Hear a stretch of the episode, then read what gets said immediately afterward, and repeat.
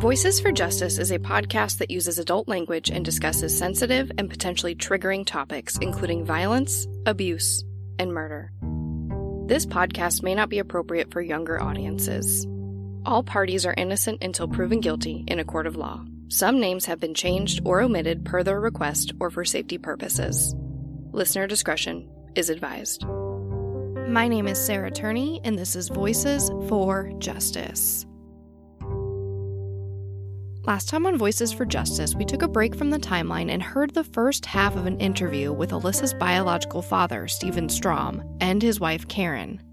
We discussed Alissa's early childhood until Alissa was adopted by our father, Michael Turney, at about two and a half years old.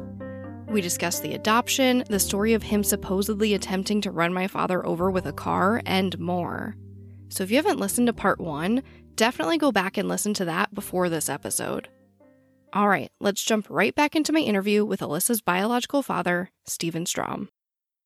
I want to talk about my hesitation in having you on, which we've talked about. You know, um, we had a phone call in December of 20, you know, 19 where you asked to come on the podcast. You said, I want to come and I want to tell my story. And I said, okay, we can do that but I want to talk about it all. Um, which I was specifically referring to, you know, you brought it up that, that my dad always said that you were a violent man, mm-hmm. that you weren't a good guy. You know, I heard these stories of you trying to run him over with a car. You know, I have this picture right here of you that my dad says, oh, that was Steve when he was in prison. Um, and then you know i think the the most damning of it, of it all is is my brothers and what my brothers say because i can believe all day that what my dad says is is bullshit you know i can I, I have all these examples of knowing that he lied to me. Um, but when it comes to my brothers, that's when it's different, right? So like James, um, you know, he was I think 13 or 14 when he says that he remembers the the car almost hitting my dad. I think he says he was on like the roof of our house or whatever.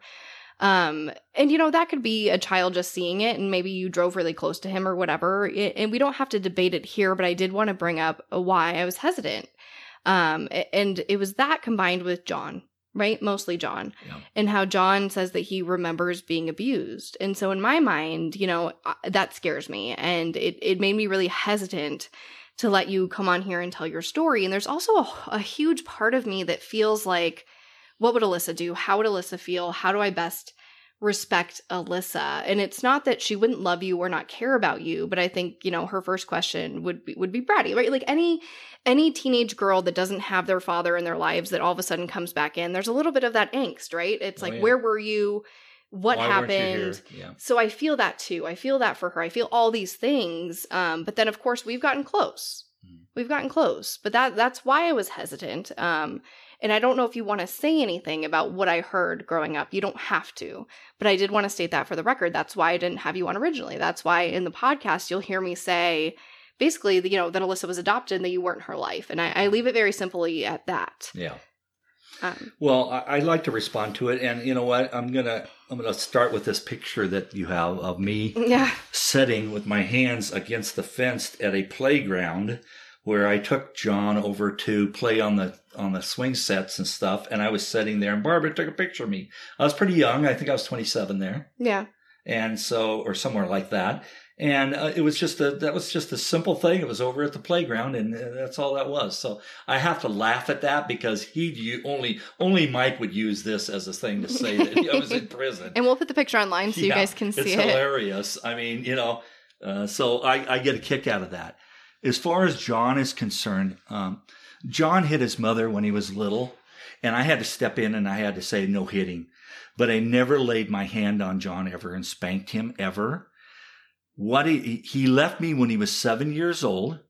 I'm going to tell you uh, the only time that I saw John after that was that I was uh, showing up at, I mean, I was driving down their road and going to the shopping, uh, uh going shopping at a grocery store he showed up. I saw him in the parking lot as I drove in. He was driving on his bicycle with two other boys. I don't know if it was friends or brothers. You know what I mean? Yeah. But they were on a bicycle because I didn't know the kids. I didn't know the boys yeah. at all. So what happened was he, they drove up. John saw me. He got off his bike. He ran over, Daddy, Daddy, Daddy. And I gave him a big hug and I said, What's up, buddy? And he goes, uh, "We're just riding our bike over here to get some pop or something. I don't know what they were going to do. They were Yeah. riding bikes." And he and I said, "So what's going on with you?" And he said, "Oh, nothing." And I said, "Are, you, are you, everything going fine? Are you being a good boy?" He said, "Yeah." And I gave him another big hug, and he gave me a big hug. And I said, "Well, I'll see you soon again." And that was it. Yeah. And John was seven at that time, and uh, seven or eight, because it was a while after we separated. Yeah. So I can't remember exactly what he was, but John, I can tell you right now that Mike is a person that plants things in people to make other people look bad. Sure. And I think that Mike planted the seed in John's uh, ear that I abused him. But if you ask any of my friends that were around at the time, they can tell you that I loved John like he was my own. And I did things with him. We went out on dune buggies. We went out in three wheelers. We did stuff together. Now, was I his father and not his friend? Yes. So I would, I reprimand him, but I, you didn't have to reprimand John. He melted. And he probably still does. He's probably got that personality. He melted. You just have to say something to him like, you better cool or you better stop. And he'd stop it. Yeah. You didn't need to spank John. He wasn't that type. So I think his, his, I don't think Barbara would do that. I knew Barbara well enough that she wouldn't plant something false in him, but I think Mike planted into him from the time he was seven that I abused him. And that's why I'm not taking him. He also said, why didn't you take him? Why didn't you adopt him when he was, and we already talked about that of why I wouldn't adopt him. Right. It's because of his own real father. Right. It had nothing to do with anything but that. If later on down the road, if John said to me, I want you to adopt me, and he came to me, I would do it. I've done it. Yeah. But I think he needed to know his real father, but he didn't get to see his real father. So that was disheartening too. And I'm sure that John suffers from a lot of problems from his father, John, then me, and then dealing with this thing. When you mentioned the adoption thing, which comes from an excerpt that I sent you from um, one of my dad's letters from prison. So this is, gosh, how many, like 20 something years later that he's still talking about you. And, and what I find interesting is that he like implanted it in me. Like I wasn't even born when you were around, yet I still have all these stories that I like inherited from you. Um, so I want to read that excerpt really No, quick that I sent you. Um, again, this is from my dad in prison. Um, and his his Mm-hmm. handwriting is so bad, so it takes a little bit to read. Um, and I don't know everything he's referencing. I'm just reading it. So um, the letter from prison says, "It is good. John is getting involved in Steve's lies. This is the way he acted when he called me after I married your mom." He was quick tempered and very intimidating for your mom until that last night when she attacked him, slapping him because he brought Alissa and John home drunk and told John that he did not love him or and he was not his son. Um, one thing you might want to bring up was that he was what? oh that he was married to your mom for five years but never adopted John. I was married to your mom for less than a year and I adopted Alissa and John. Well, ag- again, that's Mike. Yeah. That's that's the true Mike Turney coming out. He lies about things to make himself look good and everybody else look bad. So the whole thing comes down to is, is that I never abused John, I never abused Barbara, I never abused Alissa, and I have lots of friends that lived with us around in the neighborhood where that, that still live in that neighborhood that I come and visit and know, and they know the truth. Yeah. So Mike will say anything that makes it make him look like a big, big boy, a big guy, and me to look bad. But it's not just me he does that about. He does that about everybody. He's his own worst enemy. Yeah. I mean, he accuses my oldest brother, Rhett, of planting the bombs in the house and forging this manifesto. Yeah. He literally says, you know, my my son can do can whatever recreate my handwriting and that he was in the house. So it's it's I- really insane. I, I, it would bother me, except for it's so laughable to Right. hear Mike speak because I never spoke to Mike. Why would I speak to Mike? Why would I have anything to speak to him about? No at all. I would my uh, I would Barbara, but I didn't even need to speak to her because by the time I left and then he adopted her and all this happened, it was like beyond that. Yeah. There was no reason at all. This episode of Voices for Justice is brought to you by June's Journey. I'm pretty sure everyone here loves a good mystery, especially one with as many twists and turns as June's Journey. you get to step into the role of June Parker and search for hidden clues to uncover the mystery of her sister's murder. You engage your observation skills to quickly uncover key pieces of information that lead to chapters of mystery, danger, and romance. So, what does that mean? Well, June's Journey is a hidden object mystery game. Essentially, you find hidden clues and uncover this mystery. But it's also more than that. You can customize your own luxurious estate island, you can join a detective club, and put your skills to the test in a detective league. I like that you can play totally alone, or if you want to play with other people, you can do that too. I find myself playing June's Journey in little breaks during the day, or most frequently at night before I go to bed. Whether you're craving a good mystery or just looking for an escape, I really do recommend June's Journey. Discover your inner detective when you download June's Journey for free today on iOS and Android. So, one of the things that I brought up is that um, I've been told that you had plenty of money, you know, when it comes to the adoption fees or, you know, that legal battle that would cost upwards of $50,000. When I spoke to my mother's friends about that, they said, really? Because Steve had plenty of money. I don't know where they got this from, but when we moved here, I think we had $9,000 in the bank when we moved to Phoenix, Barbara and John and I. Right. And that all went for rent for a long time and we I had a little business that would paint uh, sign business that really was not doing that good. Uh, I mean, it was okay, but it didn't good. And that was when Barbara went back. Why she went back to work because it wasn't doing good. Sure. And so she went back to work, uh, and my house went into foreclosure. Yeah. Because I couldn't I couldn't afford to pay for it by myself, and some of it was that I didn't care anymore. I mean, that's honest. Sure. I didn't care anymore about about material things. Yeah. I only cared about my daughter at that point, and John, and John too. Yeah. I always thought about John. I have my whole life, and it's too bad that John hates me the way he does now because I still love him.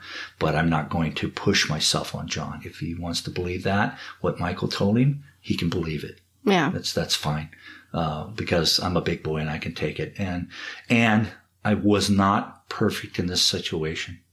I was part of, of Barbara and I um, breaking up, but I didn't have an affair on Barbara. She had one on me. Right. So I think people probably just hear house in Malibu, they hear about a Corvette, and they Yeah. think money. I know. But that could mean that you were, you know, I, I see it all the time in Scottsdale. You know, Yeah. people are driving $60,000 cars, but what people don't realize is that maybe that is everything they actually have in the bank Yeah. is trying to make that payment. Oh yeah. Yeah. Yeah. It was it was pretty much that way. The house we were building in Malibu was um, I was building it for a friend of mine.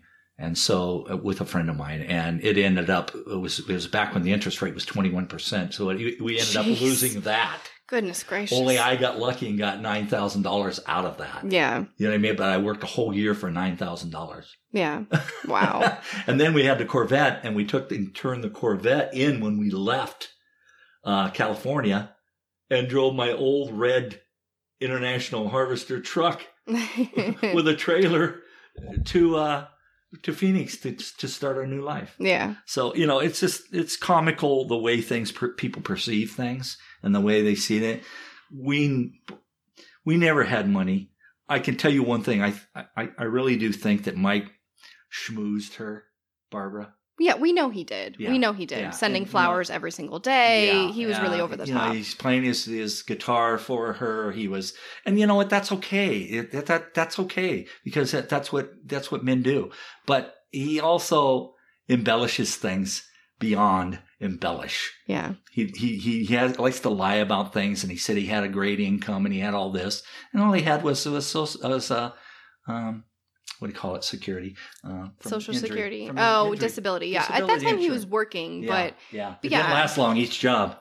no, no, it really and I didn't. knew some people that worked with him, and they said he was unbelievable. He Yeah. was, he was he would show up late and then blame it on them instead of himself. You know, I believe that. Yeah, Yeah, just from what I've experienced growing up with him and trying to deflect the blame that way. Yeah. Um, but yeah, I mean, all these horrible rumors about you aside, I think what really won me over because at first I was hesitant, right? Like, no, no, I would want you to be. Yeah.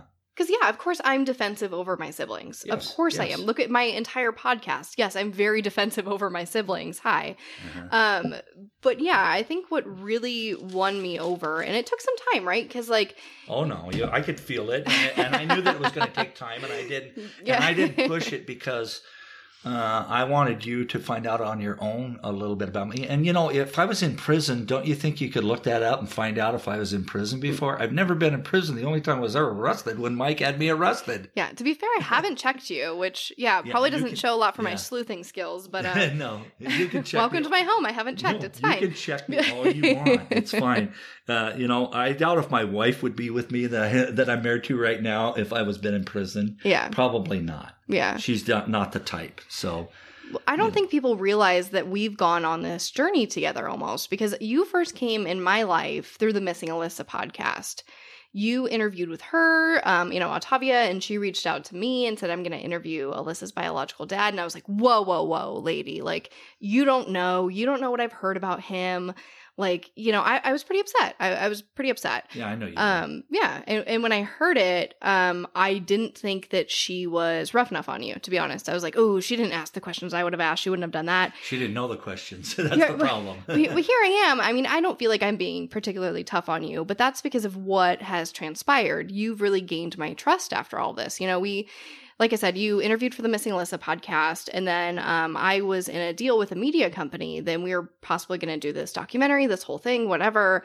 And I reached out to you and I was like, hey, will you be involved in this? And you were like, absolutely, no problem. And then it kind of developed from there um, to where we're at. And I think we're in a much better spot now. And I think that's because of what we've kind of gone through in terms of the police. Well, one thing is, is I think we've gone into similar situations where we've been frustrated, hurt, damaged, and we're both been there. You can't say anybody else can say that, Right. but us too. Now the boys may be too. I don't know, but I definitely know that you being Alissa's sister, she loved you and you loved her. So uh, there's a lot of pain involved that you and I carry and will always carry. We'll never get over that. But the big thing here is, is that it started out where Sarah believed her father, which is what any young person would believe their father, because he was he let her do everything and have everything. Yeah. But then if you read what he let Alissa do, and the way that things went in the household, uh, even with Barbara, then you start to see what was going on there. And finally, Sarah realized that what was going on, and she jumped ship. And she didn't jump ship too fast, though. She investigated it. She looked into things. She found out what was going on. And then I started to hear Sarah more and more, and I realized this girl is really on Alissa's side. Because that's all it amounts to. It should not be on my side. Right. She needs to be on Alissa's side to get justice for Alissa. We need to find out where she's buried, what he did. And so, as she did, I started to realize I have compassion for Sarah. She seems like my daughter because I lost mine. And it, she was my, my daughter's sister. And they have Barbara's, she has Barbara's blood in her, and my daughter has Barbara's blood in her. And guess what? I started to love her and care about her. Yeah. Well, and I think that's really what won me over was the fact that you're here for Alissa. And a lot of people that have been supportive of me my entire life are not here for Alissa. Um, so that's really what it boils down to is like, I don't think if you had bad intentions or didn't care about Alissa that you would be here because you're sticking your neck out. Not everything that's been said about you is wonderful. It's not like you come on here with, you know, this stellar story of look at me, look how sad I am. You know, you tell it like it is. And I really respect that. And like I said, the fact that you are fighting for Alissa now. And I, like I said, I don't think people realize that we've kind of come together to speak to the police because um, what they also don't realize is that at a certain point, you know, they start updating you and keeping me out of the loop. Like they're like, okay, we're just going to talk to this guy now. Forget about Yeah. Sarah, who's been here for And like 20 years or I whatever said to them.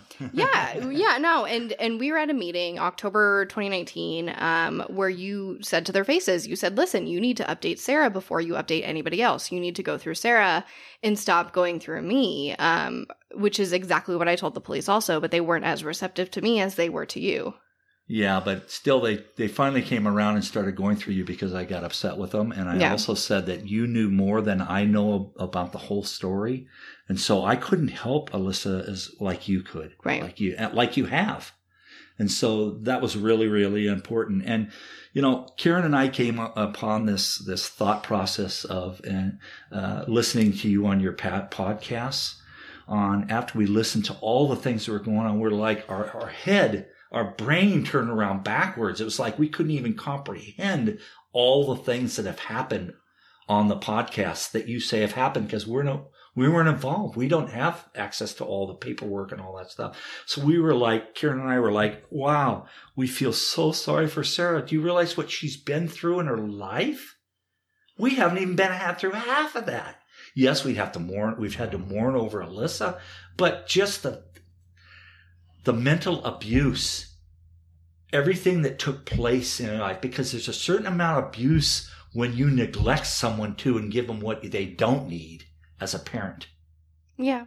I mean, I still feel like I'm the lucky one, right? Yes. So it's hard for me to feel like a victim when No. we have Alissa, but I certainly understand where that's Your where you're coming from. manipulating environment alone with Michael would have been hard to live with because after a point you realized what he was doing to you and and it, and it's horrible Yeah, I mean, yeah, it was certainly just the way I was raised, and I could I could recognize it from a young age that he was lying to me and trying to manipulate me, mm. and I think I just ignored it or well yeah whatever. of course you did because you're a child and you're getting what you want and that's pretty normal Oh, you know? exactly. but then someday you grow up and if you really grow up and you become a real adult of your own you realize you never want to do that to your own children and you never want that done to you Yeah. And so it was it was not easy and we know it and we see we didn't go through that she had great parents my wife karen and i had great parents we never went through that kind of thing Yeah, my dad would say to me son you got to be careful when you do this or that he wouldn't yell at me or beat me or or manipulate me in any way yeah, and I grew up knowing not to manipulate my friends. That's why I never abused John. I never manipulated him. He was a sweet little boy. You didn't have to, yeah, you know. And my, my father loved John too. He knew John and took John places and did things with John too. Yeah. And he called him Grandpa. But anyway, do you have any more questions? Well, yeah, right? yes. Um, well, so I wanted to discuss um, what you thought. So when you enter back in the picture, right, you're talking to police, so you're involved in the case now. Like, what is your theory on what happened to Alissa? I'm sure everybody would like to know. My theory is, and I don't know exactly, but, and you know what? I don't really base it on theory. Um, she was my daughter, so she's my blood, and I have a sense for this that, that she was abused, he was, Michael was abusing my daughter, and she was 17 and getting ready to tell on him, and he did something to her. Yeah. What he did to her, where he put her, I don't know. And I will never know. But I sensed it that there was that, and Mike is guilty of that. Yeah. Don't, Um, don't know what else to say about it. I know. I, I don't. the same thing. Like, Yeah. people want you to theorize all day about what happened You or where she is, and you can't. Number one, you can't theorize because that's just speculation, Right. and it's not a home. it's Yeah. a real thing, and so you can't speculate about things.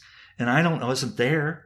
So I don't know. All I know is the way he lived his life and the things that he's done and said leads me to believe that he did something to her because she was going to tell on him. Right. And she did tell some people, and the police won't even take that.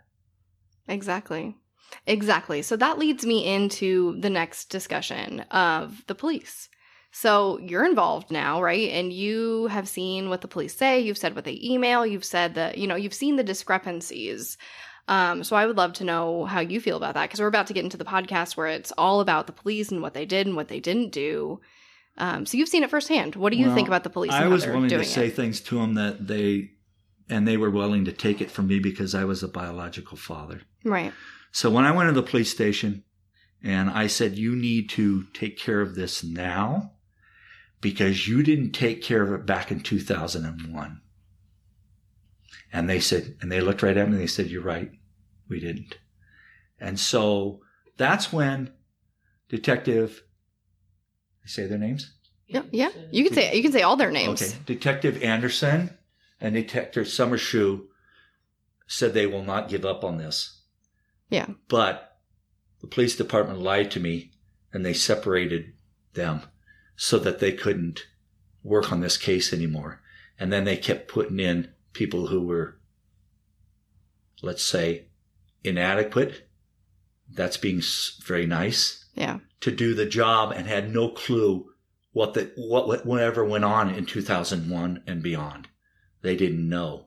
And so I know Sarah was lied to because I was lied to in small things. So they were lying to her in big things because she knew much more than I knew. And so I know they lied. I know that they're running scared and I think that they're afraid that we're going to sue them.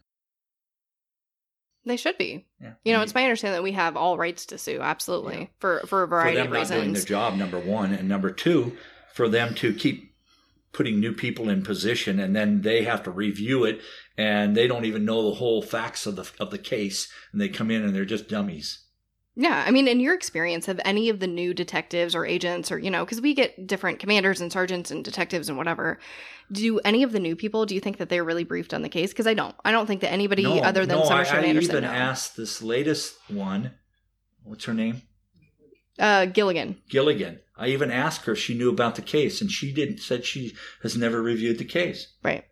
So she doesn't know either. Yeah. She just what she does is she calls Summershoe up and Anderson and ask them questions about it instead of letting them take it over, Right. which is the stupidest thing I've ever seen. But um, I don't have much faith in the in the Phoenix Police Department anyway because they've let a lot of things happen in this city and go unchecked, and their whole job is to seek justice for people. And I think there's times when they do it if they got enough political pressure, and there's times when they don't do anything. Right. And I don't know that it's the detectives so much as it is probably the management. I agree. I think if it were up to Summershoe and Anderson, that this would have been prosecuted a very long Yeah, time they ago. They did a great job, Summershoe and Anderson, and and that's that's. So my whole thing is is that it's hard for Sarah and I to trust anything that goes on at any time when they say they're doing something. We just sit back and wait, and then we respond. I ask her what she's going to do, and she says, "And will you do this?" And that's what we do is respond that way because Yeah. that way we're both on. They don't know, and they'll probably find out from this podcast. They don't know that that we're in cahoots together. right. Right. I they don't, don't, yeah. know that we get along and we we we were there for one thing, justice for Alissa. Yeah. Well, because I fought it. I fought it when they were like, "Oh, we're updating him." I was like, "Absolutely not! You're not updating him." Like, Yeah. You know, I said we don't know this person. He doesn't have legal rights. Like, why are you not updating me? I got really upset. That's where the whole Yeah. trained detective thing came from. Yep. Is because when I complained, they said, "Ma'am, are you a trained detective?" But are you a trained detective? Ma'am, are you a trained detective? Over and over again. Yeah. Um, which is why I have trained detective merch now because I'm spiteful in that way. Um, but it's like a peaceful protest. You know what I mean? Like I feel that I am very respectful to them. And I, I think people don't realize that because I am so radical online and I speak very frankly about it. I don't think they realize that when we're in a room together, I am yes ma'am, no ma'am, but I also stand up for that. You know what I mean? Um, I forget what they said in that last meeting. I think it was something to the effect of like, I always make sure you call back. And I was like, I've never gotten a single call from you, Mr. Chorus, you know, with all due respect. Mhm. Um, but I don't think people realize that I don't go in there like an insane person and yell at them. That I, no, I'm, she doesn't. I've been in meetings with her, but, but but my whole thing is this, and I have this philosophy, and and when I have this philosophy, then it makes hard. It makes it hard for me to not to say what's on my mind, and that is you can't fix stupid. And sometimes they come in and they are so stupid and they don't have a clue on anything about Alissa and her life and what happened, the whole thing. And then they expect us to believe them on stuff. How can we believe them when they don't even know what they're talking about? Right. Well, So and their it's hard. intentions scare me, right? So you actually came down for this meeting. It was my birthday, October 15th, 2019. Yep. And you drove down from Washington for this meeting. You told them you were driving down. You know, my brother James called in, I was there. And we're like 15 minutes through it, right? And they're like explaining, like, you know, the history of the legal system to us or whatever. Like, they're going on and on and on about different procedures and, then, policies. And then at 15 minutes, they decide that oh we're done with the, with our interview. They only given us a half hour. Yeah, they go, "Oh, well, you know, you guys, we really got to get through your questions really quick now after wasting literally like at least half of our time in that room by trying to explain policy and procedure." They then say, "Okay, well, we don't have a lot of time, but we're going to try to get through as many questions as possible."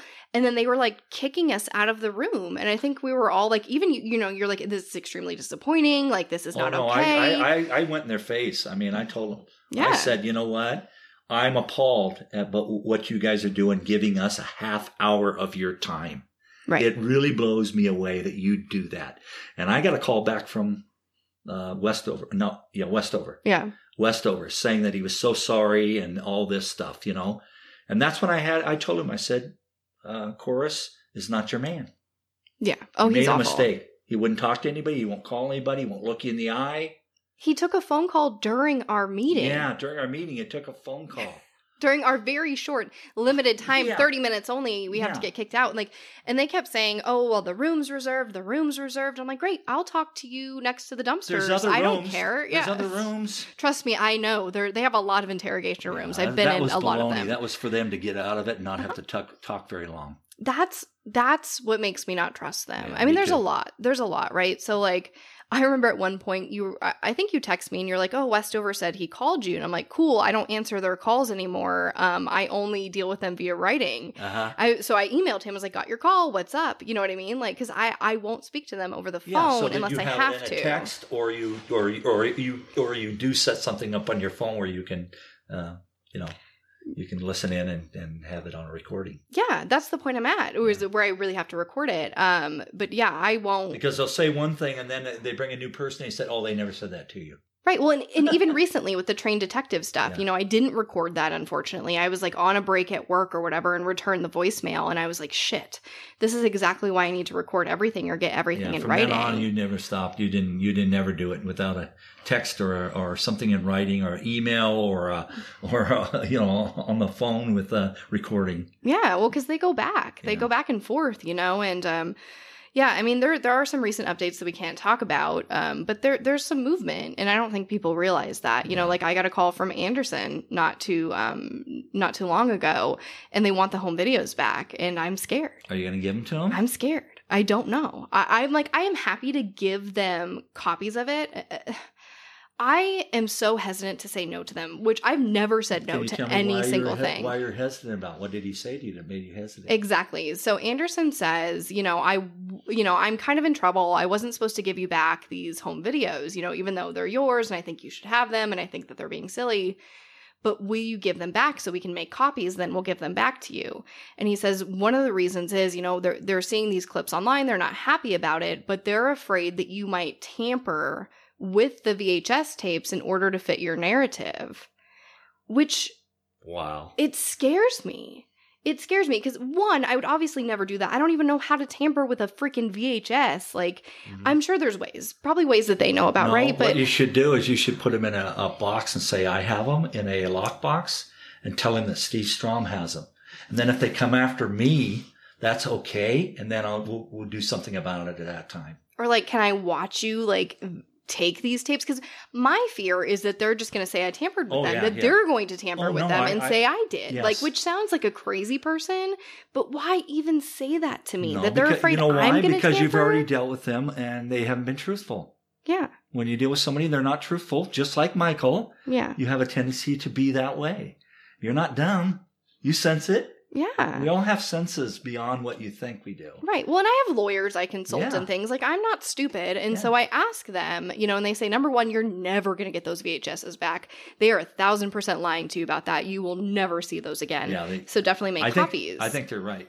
Yeah, no, I, I totally I agree with absolutely that. think they're right. And it's like, I want them to have it if they need it, but that comment about me tampering with it, you know, that scares me. And I feel like. Yeah, calling you a tamperer. exactly well and if it comes down to it and we That's go amazing. we go to court and they say we can't move forward with this because the vhs's have obviously been tampered with in front of a judge they're not going to believe me they're going to believe the police if it becomes my word against them i'm never going to win that Um, but then, you know, it's I, I weigh, am I being uncooperative? Are they going to get a search warrant just and come take them back? I I don't know, but I'm Uh, I think you I'm need, scared. I think you first of all you need to talk to Anderson, Anderson a little bit more and find out more details. And if you have to make a copy and give them back the originals, as long as you got a copy of the way they were when you and you have your attorney s- sign that, say that you they're the way they were. You know what I mean? I don't think you're gonna have a problem. get some like third party to review them first yes. and say that like these Yes. copies match up or whatever. Yes. It just yeah. I mean, it freaks me out because they've reviewed all these. It's Yeah. not as if they have not seen these home videos. No, I- they reviewed I, I don't all know if of there them. might be more to this than we think. That's what I'm afraid of. I don't know. And it makes me feel like a crazy person because I want to trust the police, but they've given me almost no reason to trust them. Now the only ones I trust is um, Anderson and, and uh, Summershoe. Right. When it comes from Anderson, right? Which he's not assigned to the case anymore. He's not a part of the case, Well, not I'm like wondering Summershoe is. pressure in him, see, and he has. So maybe he's going to do things that he wouldn't do normally, Right. and if they're, if they're pressuring him. So I don't know. I call my attorney and I say, "What do you think we should do?" You know? Yeah. Yeah. I mean, it's just so weird because they told us, like, you know, you can't really go through us anymore. You have to talk to this public relations Oh, person. yeah. But then out of the blue, I get a call from Anderson. And do you think I once ever called their public relation person? No, because I've done that in No. the past and they say no. Because they refuse to do all media. So I've dealt with their public people before. Uh, well, like, I, what I mean is, I I call Westover, or now I call Gilligan, yeah. Yeah. and that's all I call. You know what I mean? Yeah. I call no one. I email everyone and copy like Yeah. the entire planet. I don't know what else to do. covered. Yeah, exactly. That's and I want that trail because who who can remember anyway when all this happens? Um but yeah, I'm excited because you're on Alissa's side. You're a part of the fight and I think that it's been helping because I'm not this crazy person going in there alone screaming and ranting and raving about Alissa. We have more people now. We, you know, you and my brother James have been involved and now it's three full-grown adults saying, "Listen, this is what what's going on. This is what we know. What are you guys doing about it?" So I'm I'm confident. I think that there will be some movement in the future and I think that they're at a point right now where it's sink or swim. They they have to say yes or no. They have to figure it out. Um and I think we're we're getting closer hopefully. Right. Yeah. Yep. Um, I did want to end on a positive note, which I said, I know I said in our notes, like positive note is talking about the podcast and you know where you where you think the case is going. Um, but I think we discussed that, right? Like you've listened yeah, to the I podcast. still want to say I still want Yeah. to say something uh, yeah, to end the whole situation was is that uh, I want to thank you for everything that you've done for Alissa and the podcasts and everything that are there. And it's only fair that I say this is because I haven't done anything compared to what you have done. I love Alissa and I miss her and I want that, but if you guys out there understand that Sarah is the one that does this all, she's the one that's out there. She's the one that does it. You know, she's the one that deserves all the credit. Uh, I try to help her in what I can, and that's little because Sarah doesn't trust me. she doesn't trust anybody. But the podcasts and the media outlets, and um, we just see your love for your sister Alissa through that. yeah. And the last thing that I like to see say is that I'd, I'd like all the listeners that they would to listen to a song by CeCe Winans. It's called Alabaster Box. And I'm trying not to cry, but it reminds me of my baby girl. Thank you, everyone out there, and thank you, Sarah. next time on Voices for Justice. In August of 2009, Detective Anderson and Detective Summershoe interview my brother Rhett for the second time. And during the second round of questioning, he is much more forthcoming about what our father is really like and his thoughts on what happened to Alissa. That report reads On February 22, 2010, I received an email from the National Center for Missing Exploited Children in reference to Alissa's case. They sent a copy of the purported runaway note found in the home at the time of Alissa's disappearance to John R. Schafer, PhD, who conducted a statement analysis of the note. The following is his report.